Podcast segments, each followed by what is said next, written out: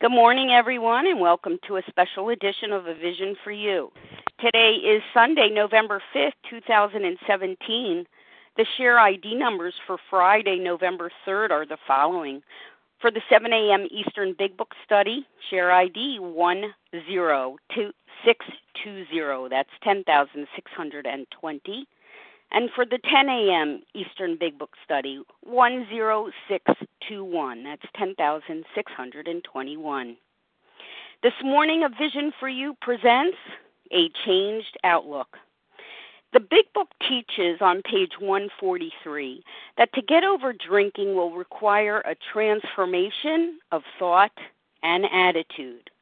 The 12 steps as outlined in the Big Book, represent a process of spiritual awakening, a personality change sufficient to bring about recovery.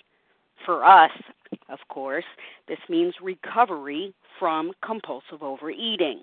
The, obsession of the mind will be driven out as a result of these 12 steps. The real advantage of these steps is that they are a specific proven method for producing a transformation, a change in the way we think, feel, and behave. The 12 steps, when worked sequentially, create a powerful personal transformation. This transformation creates a new attitude and experience toward ourselves, toward others, and towards God. Ideas, emotions, and attitudes, which were once the guiding forces of our lives, are cast to one side, and a completely new set of conceptions, ideas, and attitudes begin to dominate us. The results are disproportionate to our efforts. We are rocketed into a fourth dimension beyond the physical, into a spiritual way of life, and a new world comes into view. Joining us this morning are four recovered compulsive overeaters who will share their experience and results with the 12 step process. Our first panelist, Katie G. from Massachusetts. Welcome to Good the morning. line, Katie. Good morning. Sorry, Leah. Good That's morning. right I think I can eager. be heard. Yes, you can. Yes, you can. What a surprise. Katie G is eager. All right, I'll start my timer. KDG, recovered compulsive overeater, anorexic, and bulimic. And just want to say what an honor it is to be asked to speak and share with my fellow brothers and sisters. And um, was totally excited to hear about this topic. For me, you know, one of my um, first sponsors in the fourth step when we were doing the work, she said to me, you know, if you continue to think that way, eating is going to be a step up from your thinking. And um, when I was brought this topic, what are, you know, what's the first kind of old idea I had? Well, um, I, from a little girl, I was uncomfortable in my own skin, and I looked around me and I thought, if I had what you had, you know, a family, a functional family, um, big boobs, a boyfriend, a husband, you know, and that would go, that went through my life, I wouldn't feel the way I feel. And that lie was based on fears that I'm not good enough. You know, I've heard it described like I'm like a restless dog. You know, I'm circling my tail and trying to find a place to sit. I just felt fundamentally I, I I'm not going to get what I need. I'm not going to get what I deserve, right? And I thought that my I didn't know I had a spiritual sickness, but I thought that the solution to my spiritual problem, which is the restless, irritable, and discontented, is external things. And I also felt that life owed me, that I deserved to be comfortable all the time. And this mishigosh of if I had what you had, I wouldn't feel the way I feel, so I'm not good enough and I need to fight what I need for what I need and what I deserve, right? Because I knew what I deserved set me up for a life of resentment, fear, and sex and relationship issues that kept me going back to the food over and over and over again. And until I had a psychic change, um, you know, it, it was awful. And I, I do want to preface this again by saying I'm recovered, but I can still see that lie pop up. It's just not dominating me the way it used to. So just really quick. So my life was based on this fear, right? That, you know, you guys have something that I need and that external things are going to bring me peace. So how did I act? Well, I was an actor, forever trying to arrange the lights, the scenery, and the ballet. I was a boss. All my friends, I, I would tell them what to do. Um, I know that's really surprising, and I hated people. I hated my father. I hated my mom. I hated girls who were thin and popular. I hated girls who got their period, people who had fam- happy families, everything external, because I thought if I could just get everything in a row, then I would be okay. And then I was surprised when people didn't want to be my friend or took a step back from me, even though inside I'm filled with jealousy and envy, and I believed that I was treating people well, right? And so, um, because the feelings would get so strong, I would use starving and binging and purging to try and mold myself into someone who deserves the stuff that would give me the stuff that would let me be okay to be me. And I didn't have a lot of skills. Um, at work, you know, I graduated from college and and I went into my first boss and I said within a fir- when the, within the first month I said, what do I need to do to get promoted? Like forget, you know, showing up to work on time. What do I need to be doing to get promoted? So I was driven by fear, driven, driven, driven. And um, my relationships with other people, I looked for hostages.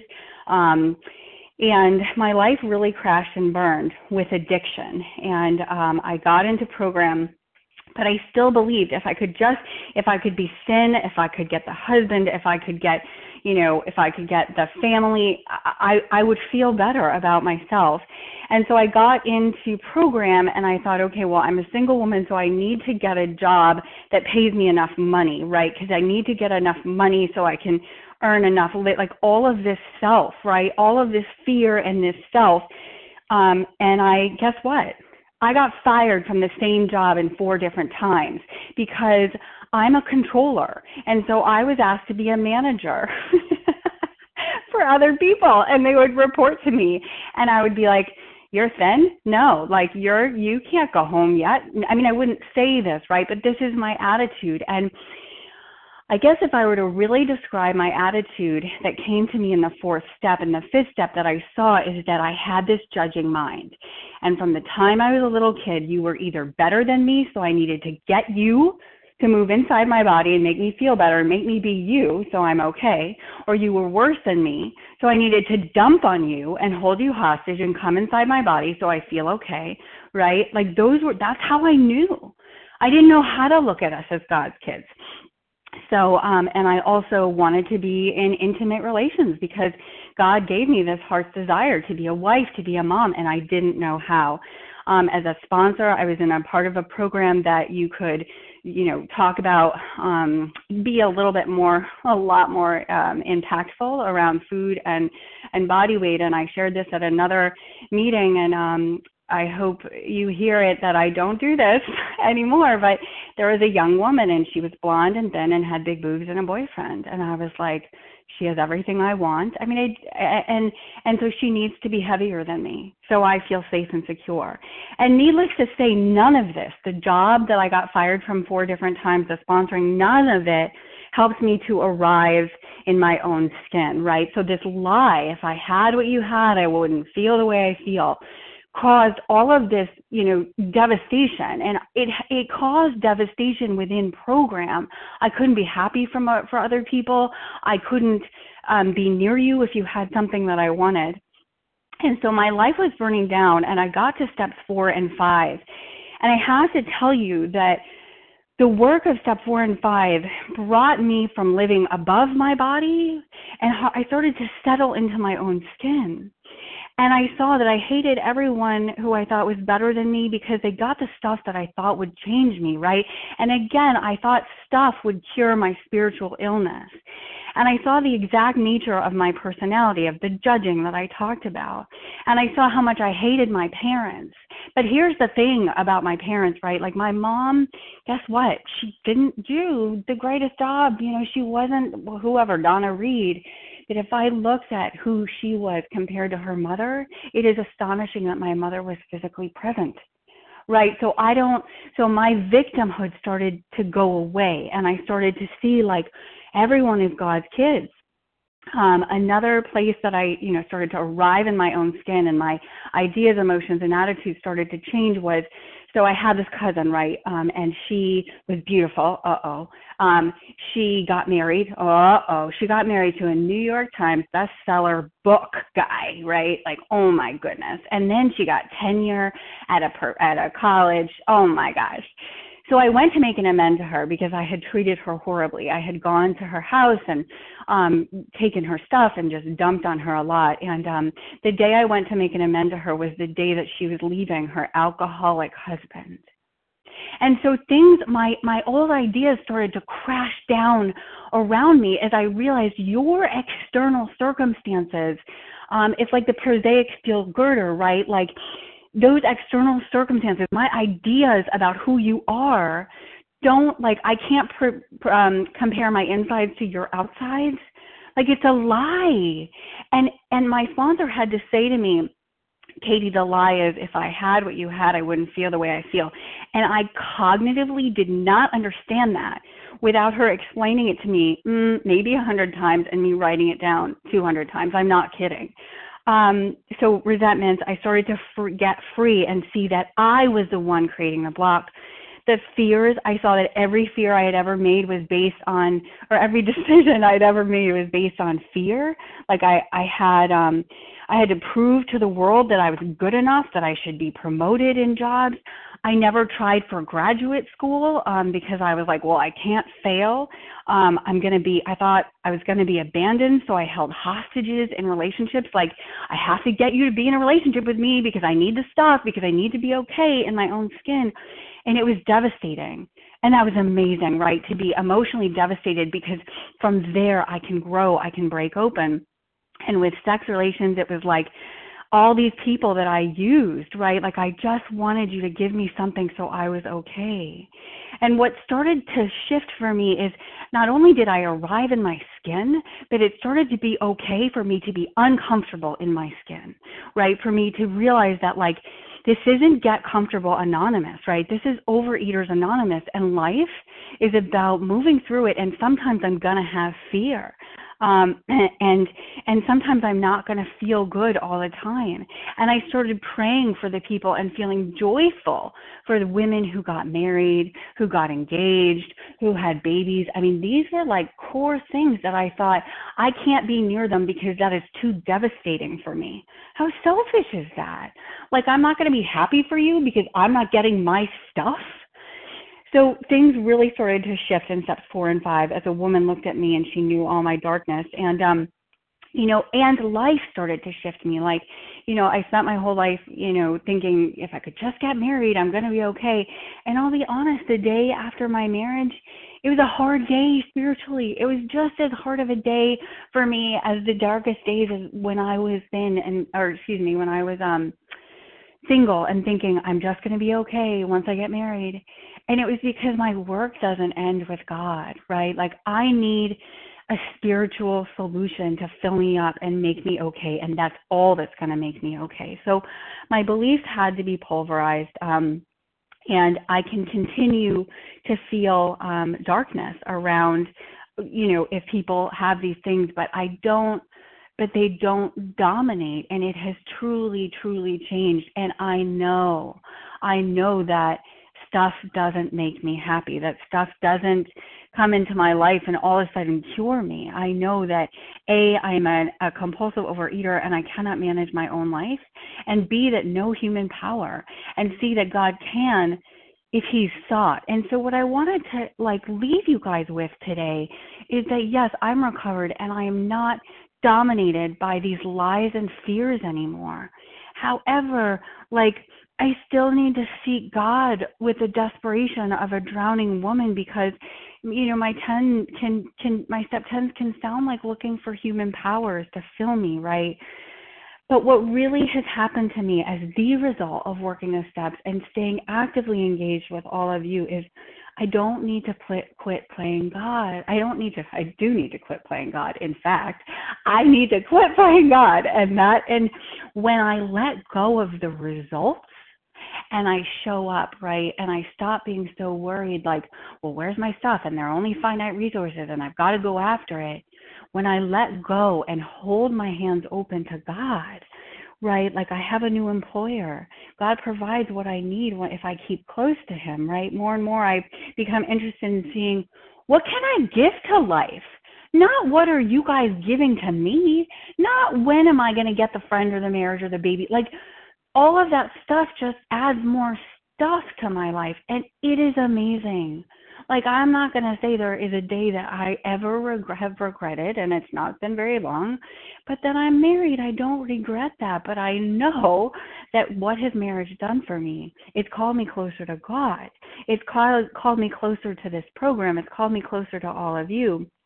Um, and being being a recovered woman today means that when I have these fears, when I'm resentful, it's because I'm telling myself lies, and I can start to b- believe in these new varieties of lies. But today I learned that, like being in my body again, it means accepting that I'm going to feel uncomfortable, but it doesn't mean I need to lash out at you. It doesn't mean that anything externally is going to make me feel better. And one of my favorite prayers that my sponsor taught me is that God is sending me who I need, what I need, when I need, for as long as I need it. And that is my mantra today. It's not, you know, how am I going to get my stuff? It's that God is in charge and that that stuff is just stuff and it's going to come and go and ebb and flow. And I'm not driven by the resentments and the fears and the relationship misconduct that that just brings so much misery.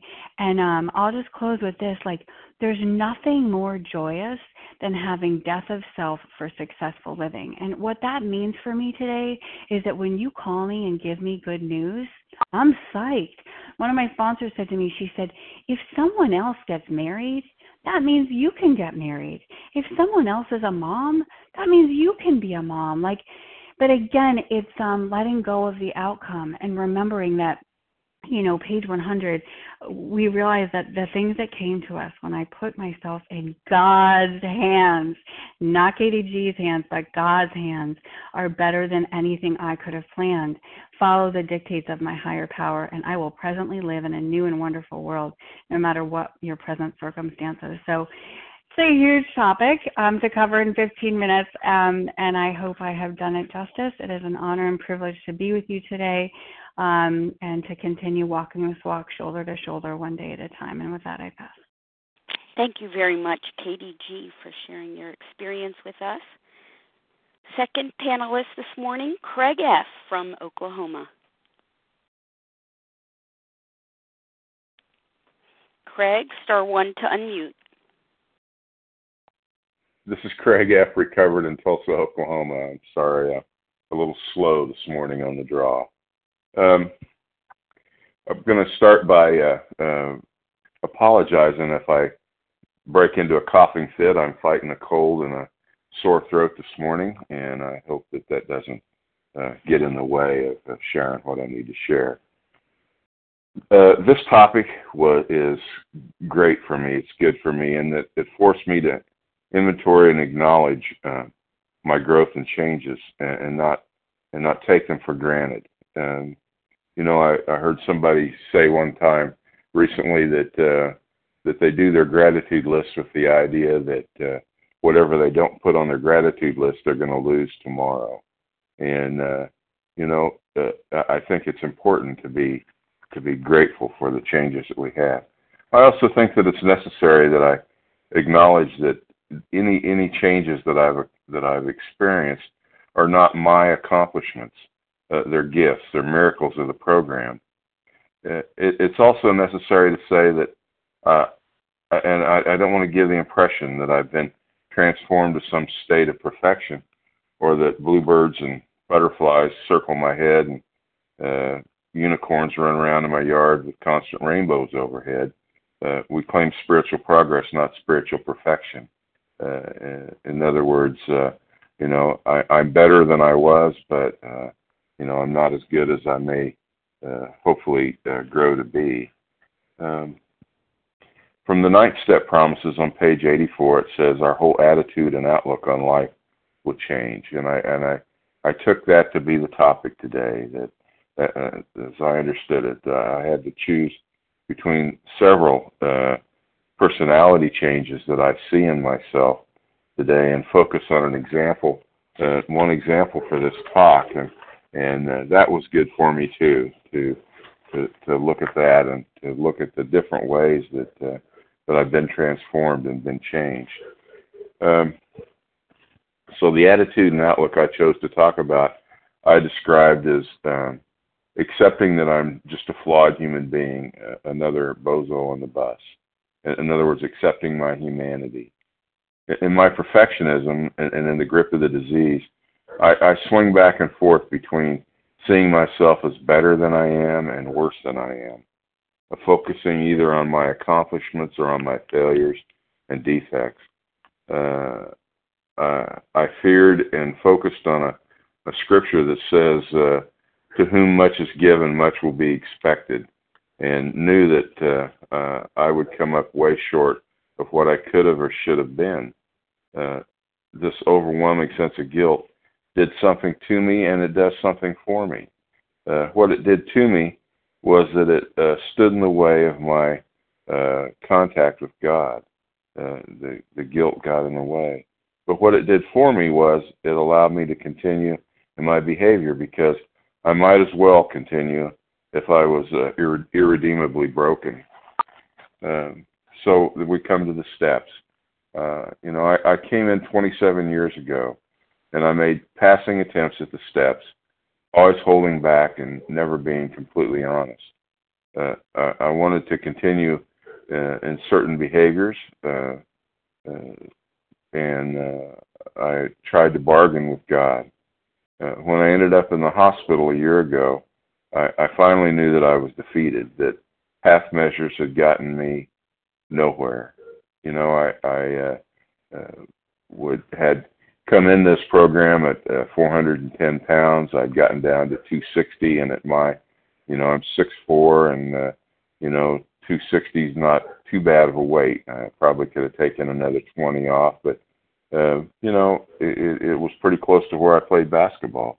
And uh, uh, in in my relapse, uh, I ended up at one point at 520 pounds, and uh, I uh, uh, had gotten uh, lymphedema in my legs, and the lymphedema got infected, and I ended up in the hospital for three weeks with a doctor telling me that I was about to die, and I and and I I cried out. I knew that uh, I knew that I'd eaten myself pretty much to death, and I knew where the solution was. I'd seen the solution work in me and others, and uh, so uh, you know that was a spiritual awakening. It was a uh, an amyl nitrate capsule in my nose. It woke me up.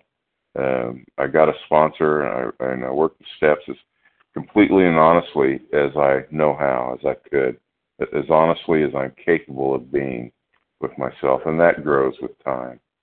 Um, in step four, I inventoried my grosser defects.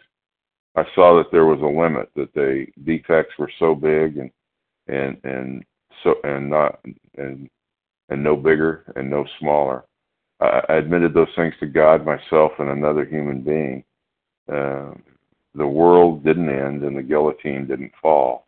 Uh, I, I, I just because I I uh, admitted those things that I didn't want to admit to, and uh, it it wasn't the end. As a matter of fact, it was a freeing experience. As I sat there and did that, I sat in the same chair with the that I'm in right now with my uh, preacher that I gave my fifth step to, sitting in a chair next to me, and admitted to him things that you just uh, don't admit in church, you know. And uh, and the world didn't end, and he still loved me, and we're still friends, and and uh, you know, uh, I'm still a human being. Uh, in six and seven, I boiled these things down to my character defects, and I asked God to remove them, and and we moved on. And in eight and nine, I cleaned up my side of the street uh, as best I could, and uh, you know, I made up made those amends. Um, I wrote those letters. I paid that money. I did the things that I was supposed to do, and every time I did that, uh, a burden was lifted from me. Uh, I felt uh, less uh, ashamed, less uh, less less than, uh, less minimized, and uh, I uh, began to see that uh, my uh, uh, that my relationship with God was uh, inc- was improving. That I I began to feel God's presence um, and, and forgiveness and His grace, and and I um, would tell my sponsor these things, and he would about um, what I was doing or what I was feeling, and he would say they have a name for people like you. It's called human being, and and I, I began to see myself as just another bozo on the bus, as just uh, a human being. Um, it, this it was exhausting. That process of trying to hold up a mask to the world and walking with a foot on both sides of a canyon. Uh, you know, presenting an image that I knew wasn't true and remembering or trying to remember the stories and lies that I told or was supposed to tell. I had to eat to carry that much guilt and anxiety. Today, I don't have to live like that. Uh, today, I know that God has all of me, the good, the bad, that He can use all of it. Uh, with sponsees, I can share where I've been, what happened, and what it's like now, and, and I get to claim the other another ninth step promise that says that no matter how far down the scale I've gone, or in this case up the scale, my experience can help others. Also, I can claim the fifth step promise on page 75 that says, once we have taken this step, withholding nothing, we are delighted. We can look the world in the eye. We can be alone and at perfect peace and ease and ease, and our fears will fall from us. We begin to feel the nearness of our Creator. To me, that's one of the most delightful promises in the book. Um, uh, we feel we are on the broad highway walking hand in hand with the spirit of the universe. And and that promise I can claim today. Uh, I, I feel like I'm on the broad highway and that I'm walking hand in hand with with my creator, with the spirit of the universe, God, whatever name you want to use. Um, and I, I and I'm not saying I don't stumble, and I'm not saying I'm I do that perfectly. I'm saying that I have a partner in that, and that uh, and that partner uh, and those fellows around me move in the right direction. You know, we're we're uh, I'm I'm moving towards the right way and and and, and imperfectly uh, walking that path. Um, I want to talk a little bit about the difference that I kind of illuminated here. And uh, uh, I said, and I want to illuminate it a little bit, and that's the difference between a spiritual awakening, a spiritual experience, and enlarging my spiritual life. Sometimes those terms get used interchangeably, and I, I've come to understand that that that it's for me it's important to to remember that that I had a spiritual awakening when I came in this program. Uh, the early on, you know, I call like I said, an amyl nitrate popped in my, you know, the stuff they give a somebody that's had a concussion that wakes them up uh, uh, popped under my nose. I woke up, you know, and and that that was an awakening. Um, you know, I have a, had a spiritual experience as I began to give away my uh, uh, inventory and I began to make amends. And that spiritual experience was that feeling of that nearness of my Creator, the feeling that I was walking hand in hand with God, and and and that um, was inspirational and it was great. And and then the third thing is I enlarged my spiritual life. And and that that's another topic because it goes beyond the scope of what we're talking about today. But that enlarging my spiritual life is what happens in the growth steps in 10, 11, and 12. Bill says it comes from self-sacrifice and working with others. And uh, uh, so there's three things, but today we're talking about the the spiritual awakening and the, and the spiritual experience and the change in the personality.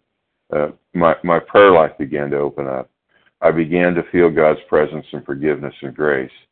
Um, I'm sorry, I'm back on the. I shuffled my cards. How embarrassing! I made a mistake. Anyway, ego. Um, ego is uh, uh, was defined to me. You know that first of all, the steps were defined to me as an ego reducing process. And ego was defined to me as not that I think about that I think too little of myself or that I think too much of myself, but that I think about myself too much. So the biggest personality change that that I've seen in myself is that I simply think about myself less. Um, you know, it's it, it's not just about the food, of course. It's about the food till it's not about the food. But um, it, you know, I, I, it's not just that I don't think about food as much; it's that I don't think about me as much. I don't think about uh, my shame and my guilt. I don't think about my uh, my uh, security, my petty desires as much. I don't. I'm not wrapped up in my own comfort as much. Um, today, um, I, I spend a lot of my time uh, on the phone with fellow uh, travelers in this program. I I sponsor a lot of a lot of guys. Um, I spend m- most of my evenings on the phone with them, and and it's the most rewarding experience of my life um, to get to share in their lives. Uh, you know, uh, they do me so much more good than I could probably ever do them, because not only in them do I see myself, but in them um, when I when I talk to them about something that happened to me, I'm able to to to see more clearly my own experiences, my own um, my own growth, my own um, need for God, and and you see that that is to me that is the the essence of the change that I had from working the steps. That that I'm not consumed as much with myself anymore. That I am uh, consumed um, less and less about my petty desires and my petty goals, but that um, and and my guilt, and that I'm not sitting here uh, scheming against the world, and uh, that I'm I'm out of myself. I'm I you know I'm out of my selfishness, and uh, and and as that that is that is a uh, that's a fact that grows in, in my life uh, all, all the time, and and it leads me to that to a place. You know, I, again, there there it's not unicorns, unicorns and rainbows and butterflies and bluebirds, but it is a wonderful place to live. It, it, it's such a better place to live than in the hell of my own uh, ambitions and pettiness. And I think that that's just about 15 minutes of, uh, and uh, if if it is, and I, I I think I've done my damage, and with that I'll pass. Thanks. Thank you very much, Craig F. for cha- for sharing your experience this morning. Let's welcome panelist number three, Leslie W. from Tennessee. Thank you, Leah. Can you hear me okay, Leah? I hear you well. Thank you. I'm just getting over a respiratory bug, so my voice is a little bit shaky, but God's power is made perfect in my weakness. So here we go. Um, so today I'm going to focus on one specific area of my life where old ideas, emotions, and attitudes used to dominate me, and I'm going to tell about how this um, this 12 step process rearranged me in that area of my life so that new ideas, emotions, and attitudes could take place. Um, in the big book on page 27, it says, Here and there, once in a while, alcoholics have had what are called vital spiritual experiences. Um, to me, these occurrences are phenomena. They appear to be in the nature of huge emotional displacements and rearrangements. Ideas, emotions, and attitudes, which were once the guiding force of our lives, of these men are suddenly cast to one side, and a completely new set of conceptions and motives begin to dominate them. And that is exactly what has happened to me um, and continues to happen to me in different areas of my life and different layers and different phases. Um, but I'm going to focus on one specific area, and that area is with my children. Um, and that old idea that used to dominate me consisted of believing that bad things happen to my children as a direct result um, of me, that God is punishing me. Um, and that also those bad things um, are a reason for me to pick up. The false belief that I am a bad mother because bad things happen to my children under my watch. I am the one to blame and have somehow fallen prey to the belief that I caused these things to happen or could have somehow prevented it. And you see there, there how I'm giving myself a lot of power. Um, so I'm just going to jump right into it. I have two boys. I'm a stay at home mom, and I have two boys ages eight and three. And when my youngest was 17 months old, he was sitting coloring a, a picture at our kitchen table, um, and I was standing right there with him. And I had him buckled into his booster seat at the table. And I turned to pick up something on the stove, and when I did, somehow he had put his feet on wedged his feet between the chair and the table and pushed back. And when he did the chair flipped back and he hit his head on the tile floor. And he cried but i i really didn't think that he uh was severely injured until the next day um, when I could literally push my fingers into the side of the skull. So I rushed him to um, Children's Hospital and they took x rays. This was in the fall of 2015. And they told me that he had a um, skull fracture. During this time, I found vision. I was in the midst of repeating the step work with my current sponsor as I had relapsed a few months after this second baby was born. And I was working back towards step nine at this point and beginning to make amends to my husband when all of this happened. My fear completely took over. I began lashing out, dumping my emotions out on him, my husband, neglecting his needs and magnifying mine, repeating old patterns and behaviors. And my marriage began to fall apart. Again, this is not the first time it happened. But this time I could tell that, that he really meant business. I had to do something drastic because I didn't want to lose my marriage and I didn't want to go back to the misery of compulsively overeating. So I did the only thing that I knew to do, which was throw myself into this program, my program work, and I began to ask God to help me. I began to ask God to help me stop fighting, and for me, that was drastic. And before this, it's important to note that I was very lackadaisical about my step work um, you know, very lackadaisical about it. But it was also this time. See, all things, all these events are working together for a reason, and I can see that now.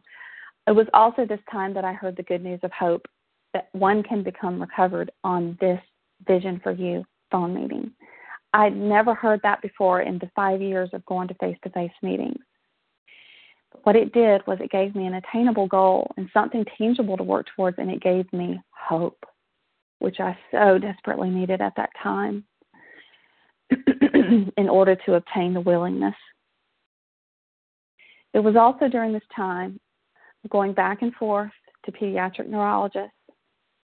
And during the treatment for his head injury, the pediatric neurologist found a sacral dimple on the baby's lower back which can be indicative of something called tethered cord syndrome, spinal cord syndrome, where the, the, the tissues attached to the spine and the limits of the movement limits the movement of the lower body that can lead to irreversible neurological and motor impairments later in life.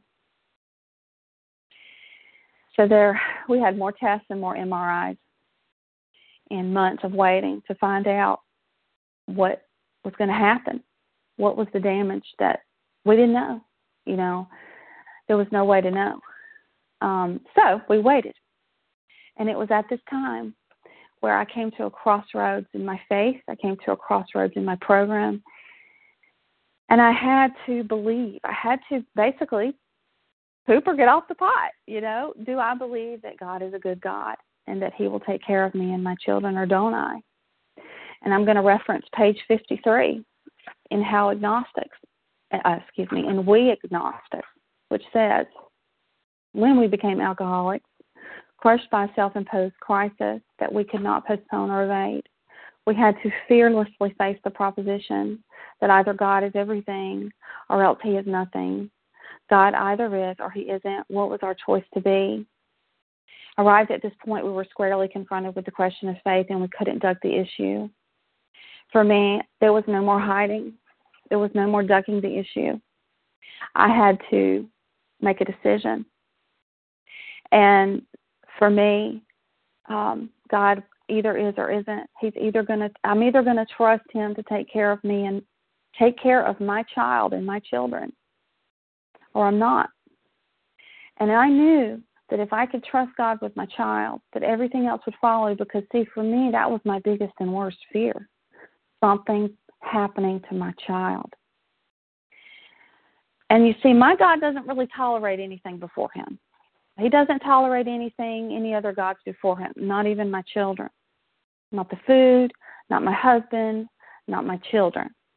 So if my children or my husband or my parents or anyone else becomes my God, then inevitably I know that I will be crushed by that self imposed crisis.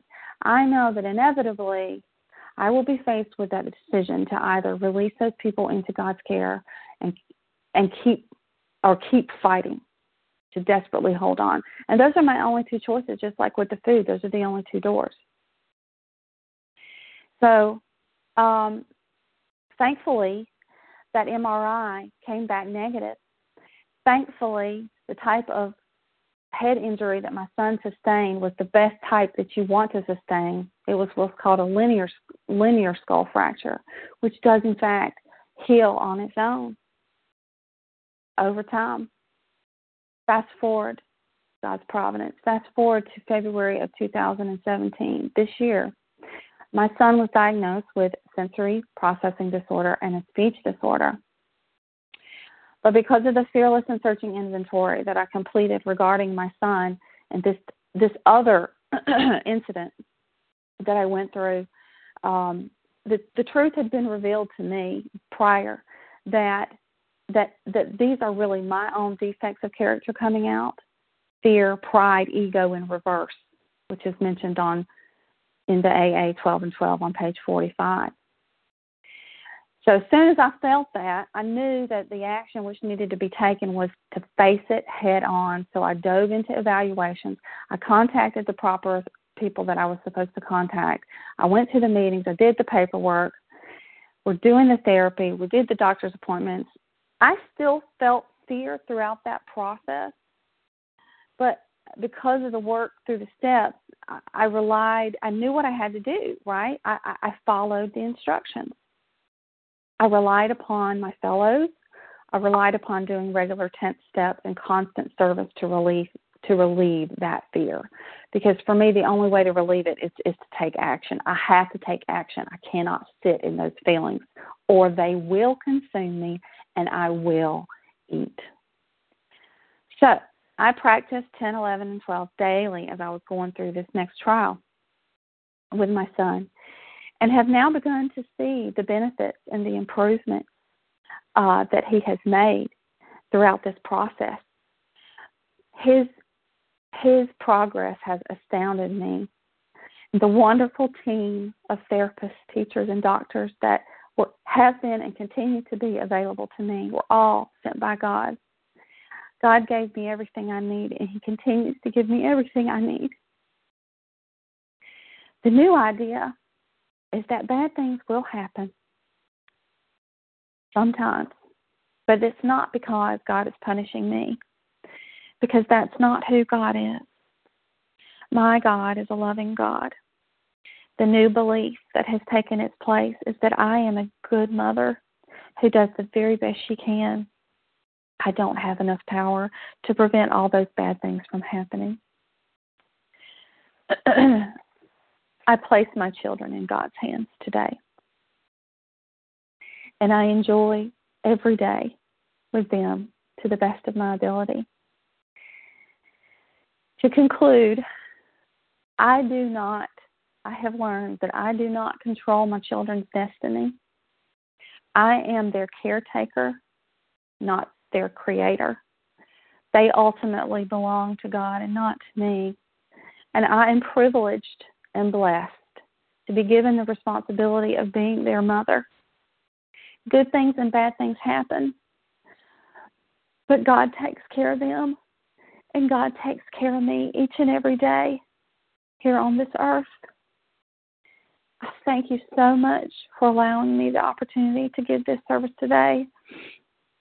And I know that's not quite 15 minutes, but really, that's all that I needed to say this morning. And I thank you, Leah.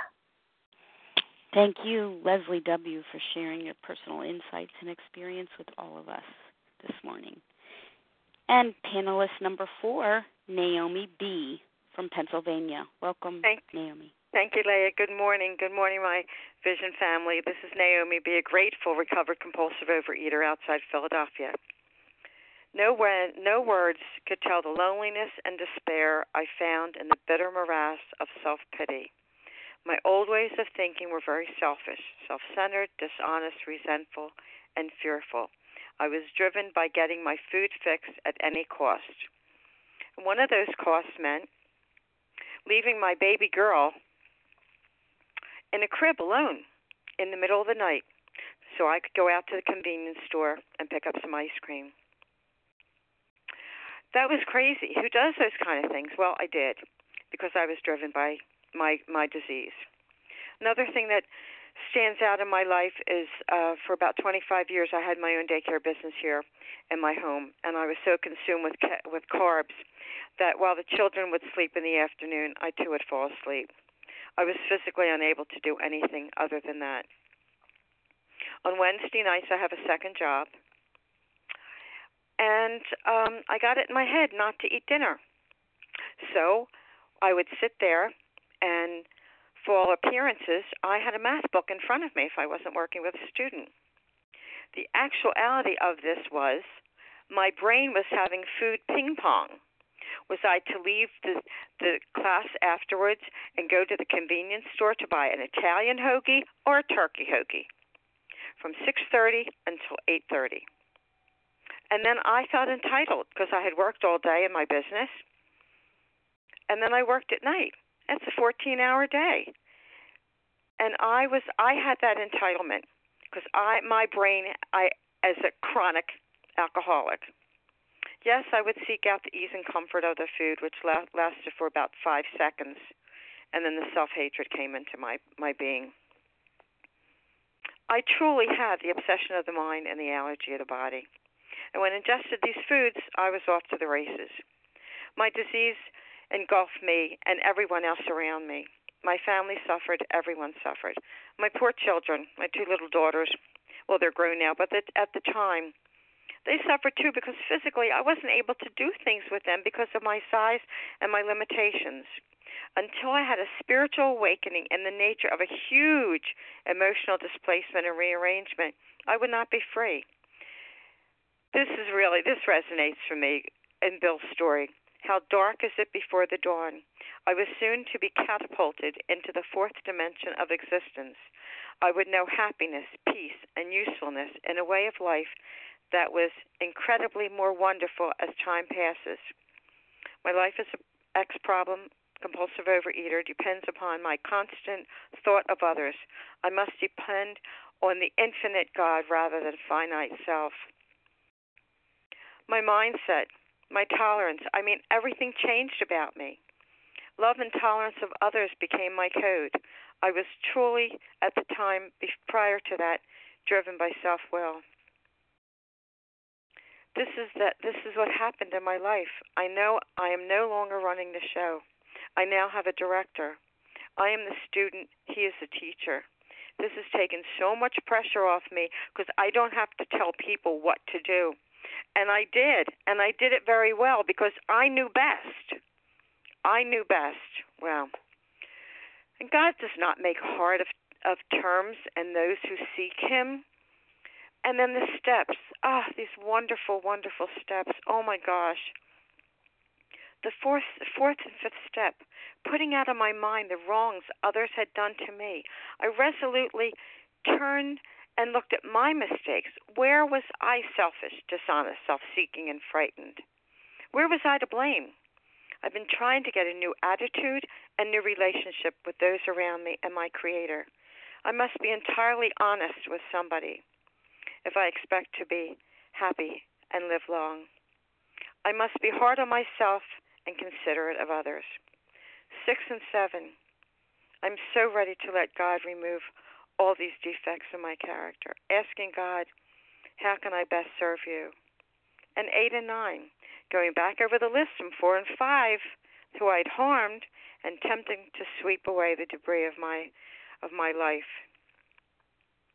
Disregarding disregarding what others had done to me, my real purpose is to fit myself into maximum service to God and those around me. And then with doing steps four four through nine daily, I am doing my tenth step.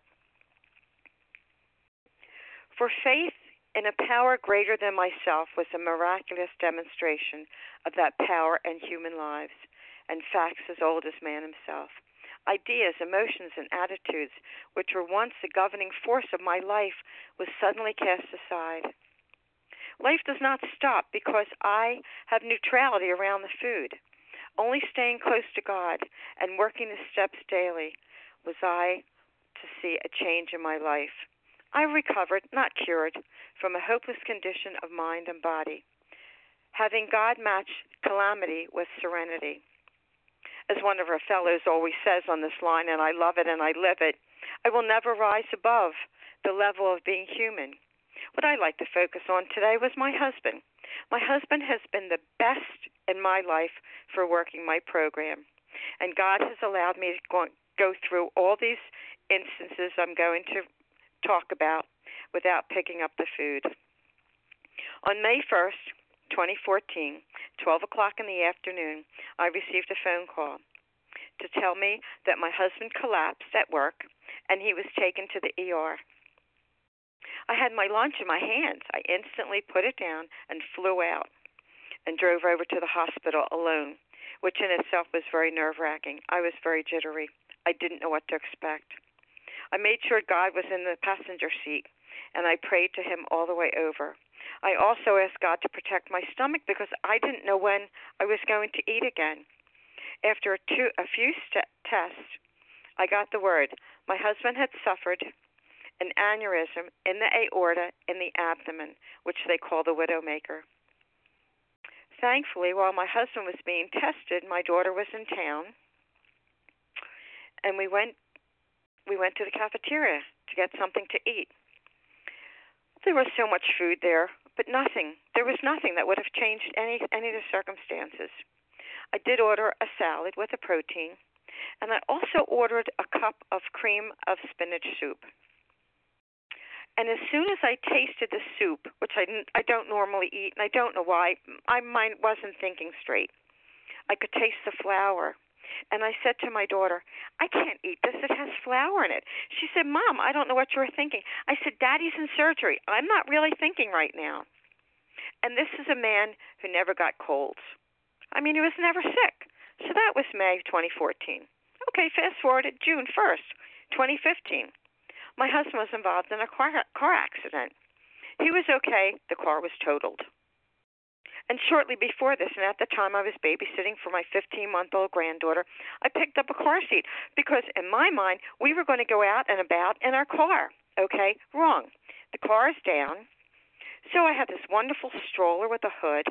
So God had me out walking. Where at my top weight, which was 280, I couldn't walk three blocks. I would be taking my granddaughter for a walk or on my own from two to five miles without dropping dead.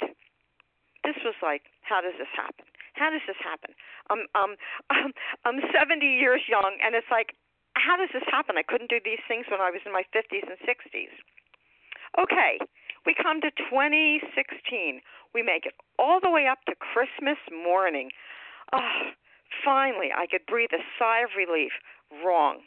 My husband starts complaining about back injuries or back pains. I thought, well, we better get this checked out. We take him to the ER at a local hospital to find out the stent they put in his abdomen in 2014 was leaking. So the original hospital that did the surgery could not do it because they weren't staffed. It was Christmas morning, so we had to take him down to one of the one of the hospitals in Center City, Philadelphia. And thank you, God. Once again, he recovered. He did very well. He took the time off that he needed, and he was okay. Okay, so that's 2016. So now we come to 2017. It's like, wow, he comes home early one afternoon. And I looked out the window and it was like, Are you okay? And he said, I was laid off. The company just folded. I felt like the air was sucked out of my body. And sure enough, he was laid off. So he's able to collect unemployment. But at 69 years old, he's got to start all over again looking for a job because he still wants to work for a few years.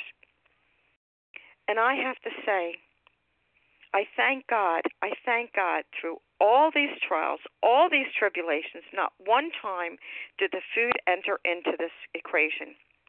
Because the food would never change anything. The food would just complicate things. And I turn to God. I turn to God for all things.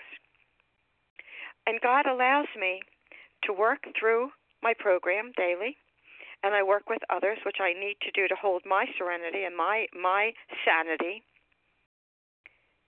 And God is doing for me what I could never do for myself. I have to tell you, I absolutely thank God, OA, Bill Wilson, Dr. Bob, for saving my life and allowing me to honor them with doing service for others. Now, we're not destitute. And thank you, God, my husband is going out there and he's putting in applications. Leah, if you can time me, I don't have a I don't have a clock in front of me, please. Um, so what happens this morning? All of a sudden, our dog is barking, and my husband comes upstairs with an envelope. And we open the envelope. It's addressed to my husband and I, and it's only signed from someone that cares. And in the envelope was two hundred dollars and I'm like like oh my I mean I'm still shaking because it's such a humbling experience. And and my husband knows my program. My husband's a normal eater. My daughter's a normal eater. I'm the I'm the one with the crazy brain. And he said, "Look how you're affecting people's lives."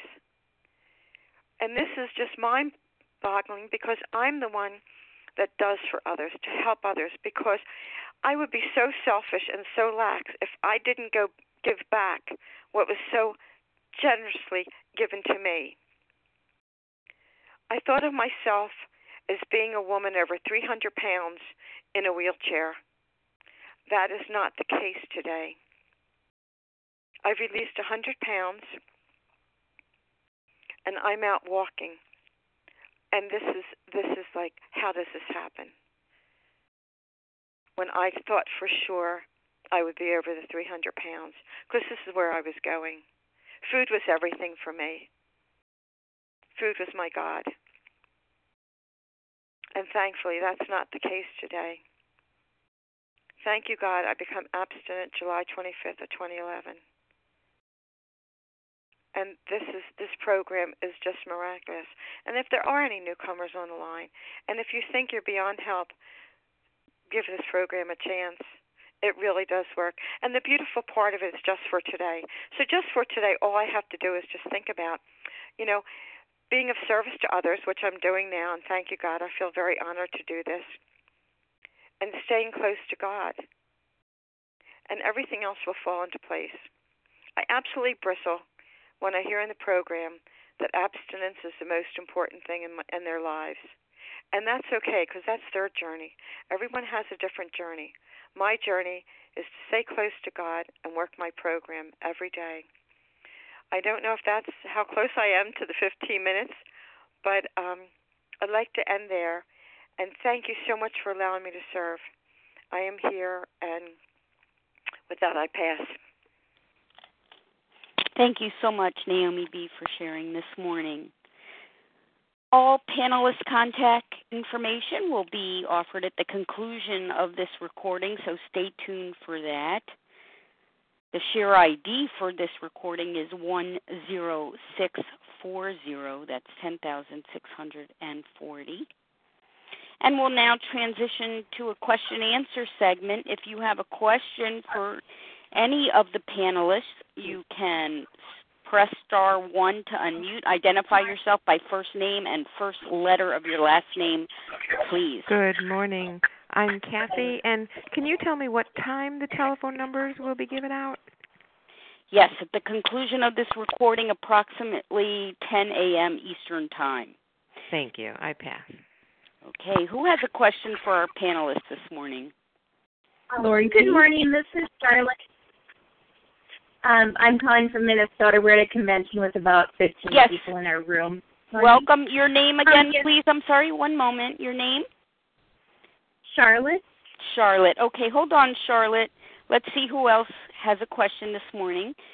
I'll come back to you. Anyone else? with a Lori question? P.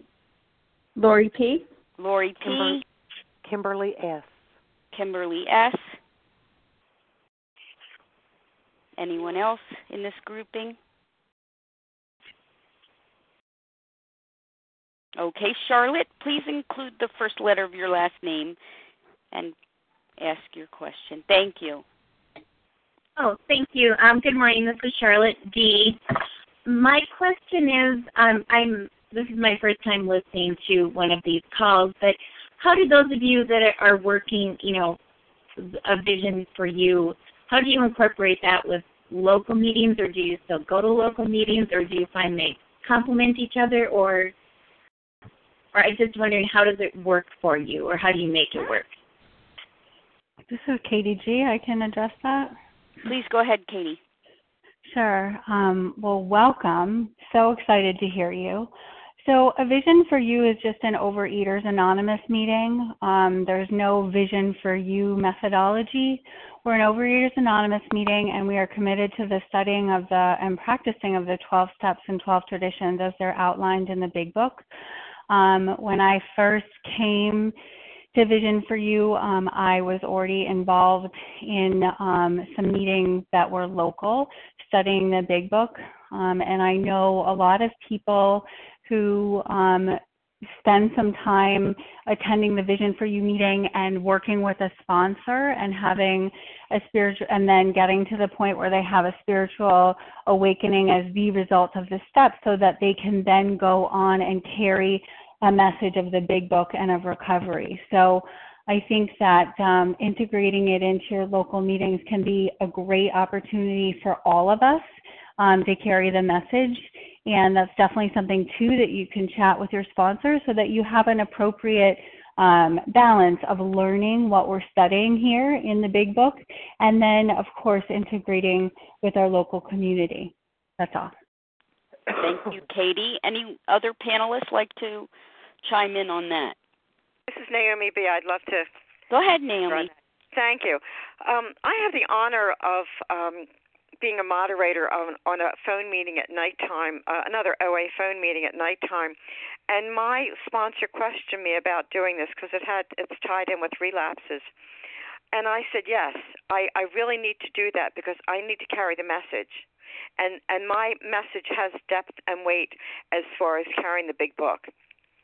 And I know for myself when I went to my first OA meeting, it's like my problems with weight. What do I know about drinking? It's just a matter of substituting. And that book, to me, that book has all the answers in it. And carrying the message. That's what I do. Wherever I'm at, I carry the message because this is the only way I can live. And thank you again, and I pass. Thank you, Naomi. Thanks, Charlotte, for the question. Lori P., your turn. Star one time. Good morning. Good morning. This is Lori P., recovered compulsive overeater from New York, and I have a question for Leslie W. Go ahead. Okay. Good morning, Leslie W. Thank you so much for your wonderful share. It was very emotional um, for me. I too share that same fear about my children. In fact, um, my son will be going in for spinal surgery at the end of this month. And so, my question for you is I heard you say that you did a fourth step on your son. Can you share a little bit more about that and that process and and how you came to really release your children to God, knowing that you're not their God, and just what that process was like for you. Yeah, thank you so much for allowing me the opportunity to address that, um, to expand upon that. So, the fourth step inventory um, really was about fear. Um, and uh, for me, and selfishness. So, when I took that fourth step inventory, um, it looked like this um, I'm afraid of my son dying. I'm afraid of being a bad mother. I'm afraid, yada, yada, yada. Selfishness is um, that I don't want something bad to happen to him because I don't want to have to deal with th- those repercussions. Um, I don't want it to disrupt my life. Um, and quite frankly, I just can't handle it. You know, that's what it looked like for me. The dishonesty was that um, I was, you know, assuming things that, um, assuming outcomes, outcomes that belong to God and not me when I didn't really know the outcomes. Everything was a question mark. And so um, the dishonesty was that I was making those assumptions about about what would happen to my son. You know um, that he was going to be um, severely impaired because of because of this this head injury, um, or that maybe he would be paralyzed because of the possible tethered tethered cord. So all of those things were going on in my head. Um, let's see. So you're you're going to look at those four things. You're going to look at you know dishonesty, fear, selfishness, um, and uh, oh yeah, resentment. So here's another one that you might not know. Resentment is like feeling something over and over and over and over again. It doesn't necessarily mean being angry with someone, although most of the time that's that is what it means for me. But um, what happened for me was as I was going through the inventory process, I had to also acknowledge the resentment that I had over the fact that I was even dealing with this. Like I didn't want to even deal with this stuff, and I was pissed off about that. Um, and I also kept refeeling the incident over and over and over and over again by telling my story to friends, neighbors, church members, anybody and everybody who had heard about what happened to my son and wanted to talk about it. I kept reliving it which only increased that fear in me. And so mm-hmm. that was what my inventory looked like. And I will be happy to talk more to you about this offline because that is a very big question. And I think it should be addressed um, uh, maybe one on one between you and I. So please feel free to call me. My number is 615 974 1290. That's 615 974 1290. And thank you for the question. Thank you. Thank you, Lori P., for the question. Kimberly S., your question, please. Star one to unmute. Hi, this is Kimberly S., a recovering compulsive overeater from Ohio. And this question is for Katie G. You said you had a mantra that God is sending me who I need, what I need, and could you complete the rest of that? Absolutely. It's my favorite. So, God is sending me who I need, what I need, when I need, for as long as I need it. So, God is sending me who I need, what I need, when I need, for as long as I need it. Thank you. You're welcome. Thanks, Kimberly. Who else has a question this morning for one of our panelists? You can do so by pressing star one to unmute and identify yourself, please.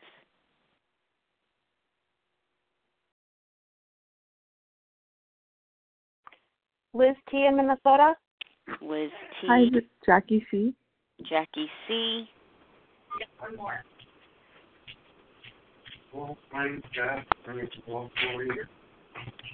I'm not catching the gentleman. If you could speak up, perhaps. Can I speak to that last person again? Yeah, my name is Scott. And I've got a question for that last Scott? speaker or the right. Okay, one moment, Scott. Hold on. Hold on one minute. Thanks. One moment, please. Anyone else in this grouping? Cindy H. Cindy H. All right. Garrison. Garrison. Garrison. Garrison. M. Hi, Garrison. Hold on. Okay, let's go with Liz T, followed by Jackie C. Go ahead, Liz. Good morning, fellow brothers and sisters in recovery. My name is Liz T, recovering in Minnesota, and thank you so much for your shares on the line today. Um, I think it was Craig F that shared about, um, and maybe Katie G also, about being the actor and the director on the stage. And I guess something I've been struggling with lately is how do I balance um, letting God's will come into my life and letting things happen and unfold, and and knowing when to step up or speak up and and say my truth. Um, because I have a fear of stepping on the toes of my fellows and they retaliate. I know it's a very broad question, but if anything comes up for you that has helped you with that, what I'm focusing on the most lately is getting quiet with my higher power in my step 11 and doing fear inventories in my step 10 and also trying to stay busy in my 12 step with you know with the fellowship and being um, you know trying to be of service to my higher power myself and my fellows is there anything coming up for any of you that that has been helpful um, in your spiritual journey i Thank hope that question you. makes sense Perfect. Thank you, Liz. Who would like to respond? This is Craig F. Thank you, Craig. Um, you know, one of the things that uh, thank you for that question. It's a, I think a good one. One of the things that uh, I, I think makes a big difference to me is that understanding the difference between um, controlling things for a result uh, and uh, saying what I need to say. You know, you talked about speaking up for your truth, but we can speak up and say what we need to say to take care of ourselves, to to establish a boundary. And that, but that doesn't mean that people are going to uh, to hear you or listen to you or respect the boundary you've established. So, so there's a difference.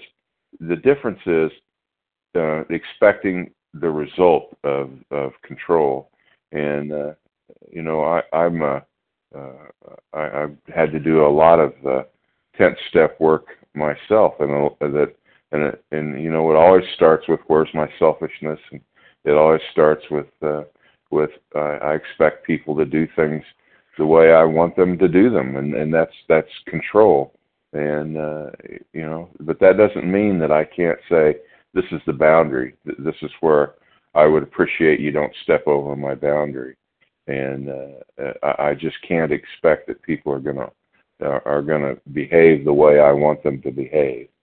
So that's the fine line difference for me. I hope that makes sense. Thanks. I'll pass. Thank you Thank you, Liz T. For the question.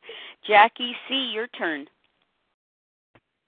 May I add something, Leah? This is Katie. Hi, this is Jackie. Of course. Oh, sorry, of course. never mind. One. Oh. Hold on. I'm sorry, Jackie C. One moment, please. Go ahead, Katie.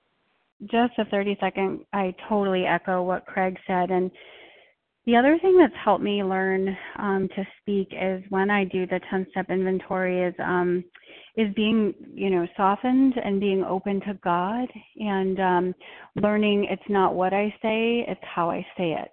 Um, and exactly like Craig said about the expectations, like if I say this, um, it doesn't mean that somebody is going to do what I'm asking them to do. But learning to speak my truth has really been about really inventorying and talking with other recovered women and learning to differentiate the truth from the false. Like, can we say this? Is this appropriate? How do I say it? And how do I say it? Because um, tone of voice and um, my attitudes towards other people um, has been really life changing, learning about how that changes um, how I am heard. And with that, I pass. Thanks very much, Liz T. Again for your question. Jackie C. Your turn. Hi, this is Jackie C. Recovering in California. I, I had a question for Leslie. First, I just want to say thanks to everyone. Um, Leslie, can you say more about your experience with your belief changing about God not punishing you anymore? Thanks. Or ever not if that makes sense. Thank you. Yeah, yeah. Um, the question is, can I expand upon my belief and how that changed of um, God not punishing me anymore? Is that right? Yes. Thank yes, you. that's right. Uh, all right. Yep. So that has been a long process for me. Um, you know, when you when you grow up, I'll I'll just share a little bit about how I grew up. I grew up in South Georgia. Um, I'm a Southern girl, as you can probably tell from my accent. Um, but you know, Southern Baptist was raised Southern Baptist in a Christian home, and um, if there was ever a message um, talked about God being good and God being loving and kind, for some reason I never heard that. All I heard were big, fat, sweaty preachers getting up on the pulpit and talk about how I'm going to go to hell if I don't accept Jesus into my life. So let me tell you, that was the the, the the vision of God that I had in my head was this this punishing God who was just waiting to squash me like a bug. Um and and I felt a constant constant um gun on my back to perform and to be a certain way and to earn God's love. And if I stepped out of line, then hell would come raining down, right? So that's the old belief, and that's how what what had happened to me and how I I had perceived God to be. Um, when I came into the rooms of Overeaters Anonymous, um, you know, people talked about it being a spiritual program and not a religious one. I didn't understand that. See, I thought spirituality and religion were the same thing. Um, and for me, that process of of of believing that God is not a punishing God anymore, it really came down to my life experiences, which I would I would there's more there's many, many, many more experiences that I have had other than this one that I just mentioned on the line. I'm happy to share that with you and with anybody else who wants to hear it. Um, there's a verse that I held on to and and and and it's and it's there is no fear in love. Instead, perfect love drives out fear because fear has to do with punishment, and the one who fears has not been yet made perfected in love, has not yet been perfected in love. So I knew that I still had a ways to go, you know, because I still felt that my God was a punishing God, not a loving God. And so the way that I came to believe that God is a loving God and not a punishing one was through the 12 step process. And I worked those steps. It was a step two issue for me. The God who relieved me of my, my obsession from food should not be a punishing God. I had to learn through talking with my fellows, through listening to this line, and through working those steps out of the big book, how to discard those old beliefs. And I asked God, I said the set aside prayer, set aside prayer. That's what you want to hang on to.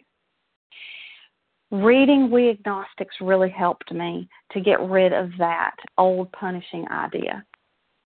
So those are just a few of the things that I did um and and and honestly just getting down on my knees and asking god to change me change change my belief in him to what he would have it to be right who is god god reveal yourself to me who really who are you really not what the pastors say you are not what my mom and dad say you are not what my husband says you are not what anybody else says you are but who are you god reveal yourself to me and god did that.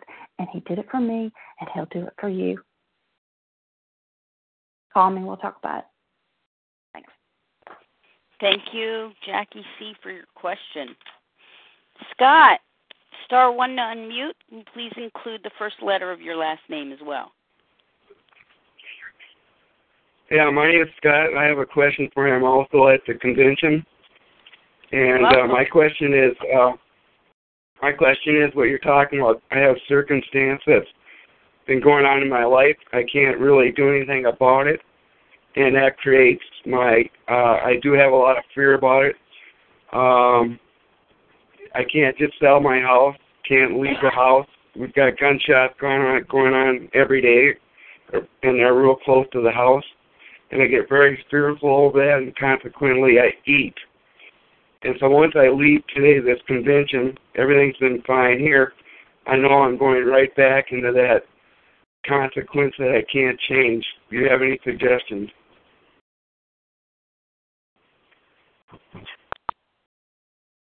Thank you, Scott, for the question. Panelists? Hi, this like is Naomi Katie? B. I'd like to take a shot at this, please. Naomi B., go ahead.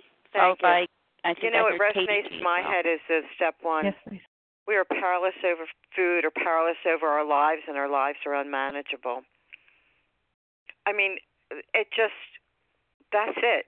We have to humble ourselves. We have to just, physically, because of surgery and stuff, I cannot get down on my knees, but I spiritually do it.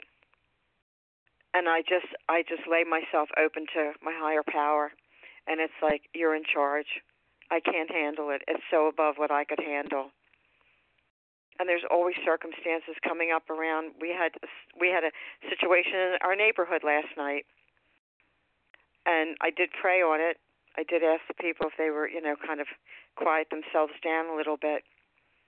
But life does not stop just because these circumstances, and God is sought if we go after Him, and it really does work.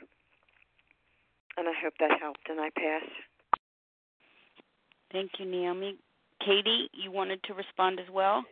Um, yeah, sure. Really quick, Scott. Um, you know, I certainly hope you're doing everything to take care of yourself, and I can't pretend I know what it's like to live where you are. Um, I can say that what I was taught, and this was really hard for me to understand, is that circumstances are not making me eat. Um, the things that I grew up with, the um, the terrors that I faced, they didn't force me to eat, and I learned that because there are people who are living in circumstances who um, that are similar or better or worse than mine, and they're not eating addictively today. And um, and I'm not saying that it's easy, um, but I had to um, get to a point with a guide, with a sponsor, which I really suggest you do, where um, I recognize that um, I have a disease, and the disease, my allergy to the body, and the obsession of the mind was what was driving me to eat, and not the circumstances. And that um, this line is filled with hundreds of men and women who are living through remarkable circumstances, and they're not eating, and they're doing so happily um, despite whatever's going on in their life. So there's a lot of help and a lot of support, and I encourage you to call us and ask for help.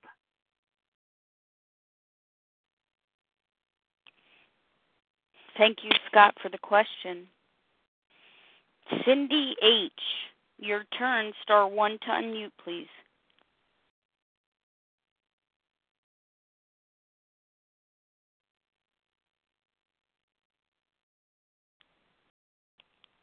Cindy, star one to unmute. Good morning. This is Cindy H. Can you hear me? I hear you well. Okay, thank you. Um, I just want to say, first of all, that, that I've been seeking recovery for many years. Uh, originally went to the regular OA meetings on two different occasions through my life and found a lot of what I've heard on the recordings here about uh, not really seeing recovery for myself or others. But um, and I just wanted to thank everyone in this group because they have given me hope. And um, my I have two I have two uh, questions.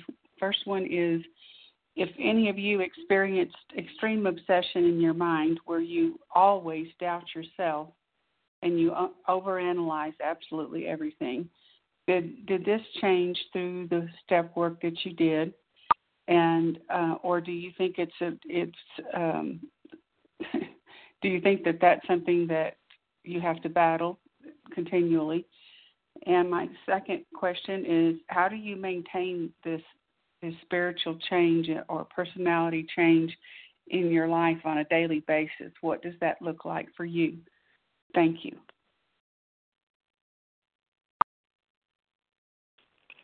Thank you for the questions, Cindy. Panelists who would like to respond? Hi, This this, is Leslie. Craig. I hear Leslie and Craig. Go right ahead. Leslie. Okay. The question, uh, do I have I ever experienced obsession of the mind in regards to doubting myself? I believe that was your question. Um, uh, hell yes, um, all all the time. Um, and I experience not only that obsession but other obsessions as well. Um, I can obsess over a lot of things um and and and you know mostly when i'm obsessing it's it's it's about self um it's about how it will affect me and when i find myself doing that about a particular person or situation i must i must grab hold to someone else who can teach me and walk me through that inventory process i must and uh, if I'm recovered and I and I find myself doing that as a recovered person, I still find myself obsessing over certain people, circumstances, and things. And so, you know, when that happens, that's when I must go back and I must dive into that inventory process. I I cannot do that by myself. I must have someone to help me and guide me because um, at that point, once that obsession locks on, my perspective is skewed. I'm not really going to be able to understand and see myself in a true manner. I'm telling myself a lot of, of a lot of untruths at that point.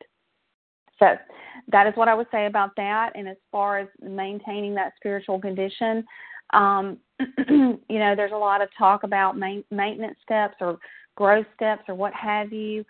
Um, you know, I, I'll never, I'll never reach, and, and you'll hear this on the vision line a lot. And I'll end with this: um, I'll never rise above the level of being a human being.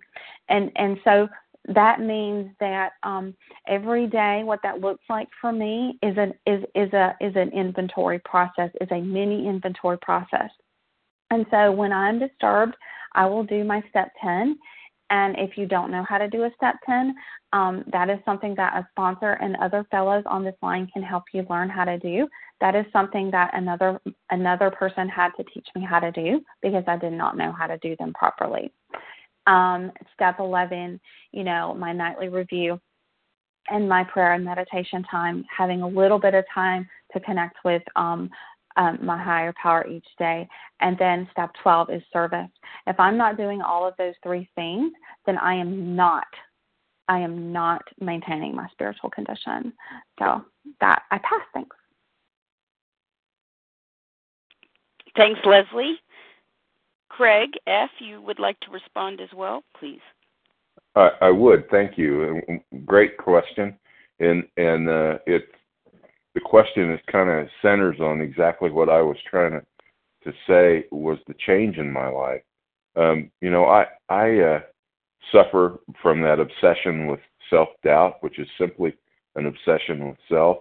You know, I obsessed over uh, getting ready for this talk this morning. You know, am I am I good enough? Am I, you know, am I gonna say the right thing? Am I gonna uh, say what I need to say? Am I going to make any difference for anybody? I, I mean, that self doubt could eat me alive, but that it's still just obsession with self. Um, you know, uh, I'm, I'm not. Uh, I just have to be uh, honest uh, about who I am and where I'm at, and and when I do that, then it, it's okay. Uh, it's just okay. Uh, one of the my favorite little slogans is compare and despair. You know, if I sit around and I uh, spend my time comparing myself with uh, those around me and their uh, their recovery, then I, I'm I'm uh, going to go into despair, and that's just setting myself up for relapse.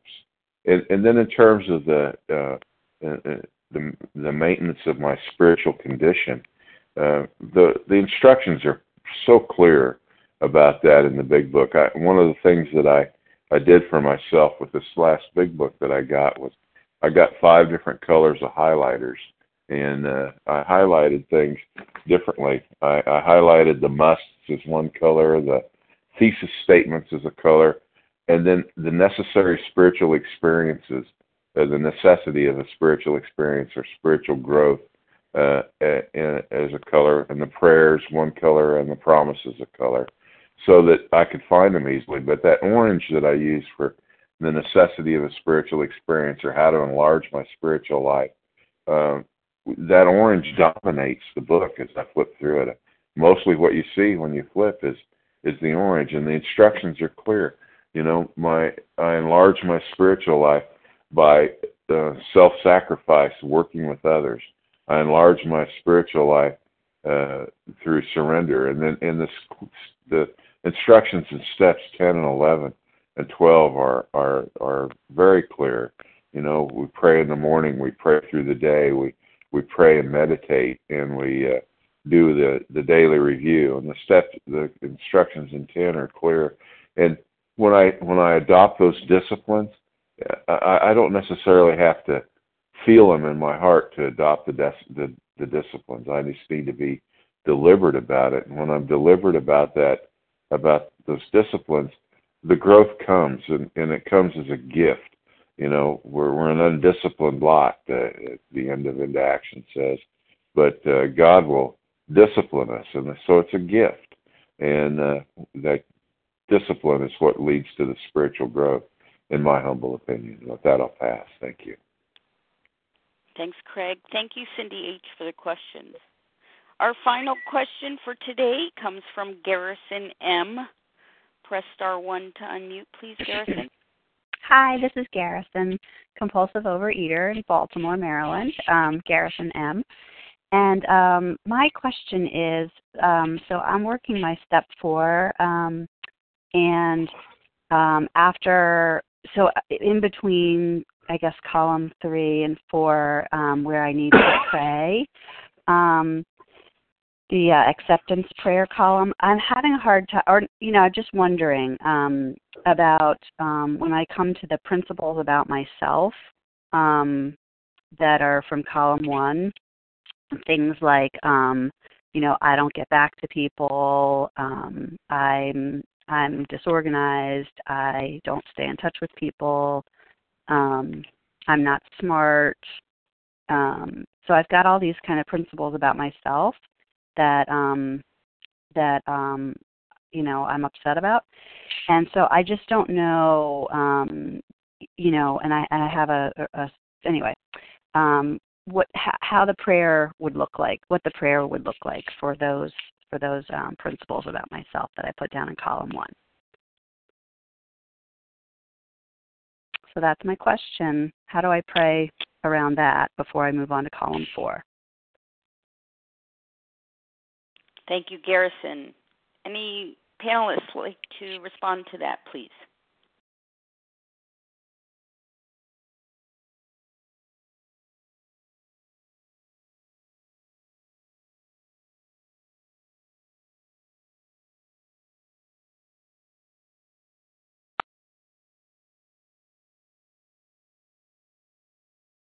Which panelist would like to respond? This is this is Katie G. Um, you, I can say hi, Garrison. I'm completely unfamiliar with that instruction.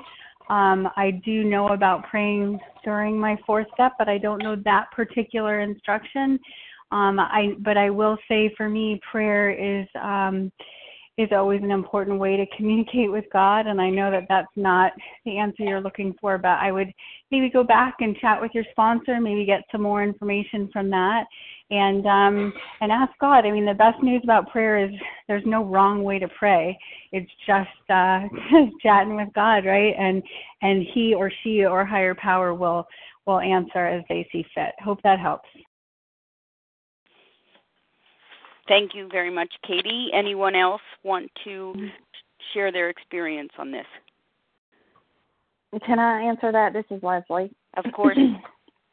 um, so, uh, yeah, I echo what Katie said a little bit, just because I don't really understand that direction either. That that that I never did that. Um, pray praying over that fourth column necessarily. Um, I think the only prayer that's necessary to pray is God grant me the willingness to um, be to to see these things, to be able to to recognize it and to acknowledge it. Um, you know, because you haven't gotten to the point yet where you where God's gonna where where you're not yet at six and seven where God's gonna actually begin to remove those defects of character from you. And the fourth that fourth column is just you know that that last column is just looking at your part um, looking at what you did to set the ball or didn't do to set the ball rolling in that regard. Um, and it's acknowledge it's, it's the acknowledgement of that. Um, so you know i really wouldn't spend too much time thinking about the right prayers to say. I would just do it. That's just that's my take on it. Thanks leslie. And thank you garrison M for the question. Thanks to all our panelists this morning Katie G., Craig F., Leslie W., and Naomi B., for sharing your testimony as to the rearrangement and personality change, a psychic change that's possible as a result of these 12 steps. Thank you very much. We'll close now from page 164 from the chapter 11 entitled A Vision for You. Our book is meant to be suggestive only. We realize we know only a little. God will constantly disclose more to you and to us. Ask Him in your morning meditation what you can do each day for the man who is still sick. The answers will come if your own house is in order. But obviously, you cannot transmit something you haven't got. See to it that your relationship with Him is right, and great events will come to pass for you and countless others. This is a great fact for us. Abandon yourself to God as you understand God. Admit your faults to Him and to your fellows. Clear away the wreckage of your past. Give freely of what you find and join us. We shall be with you in the fellowship of the Spirit, and you will surely meet some of us as you trudge the road of happy destiny. May God bless you and keep you until then.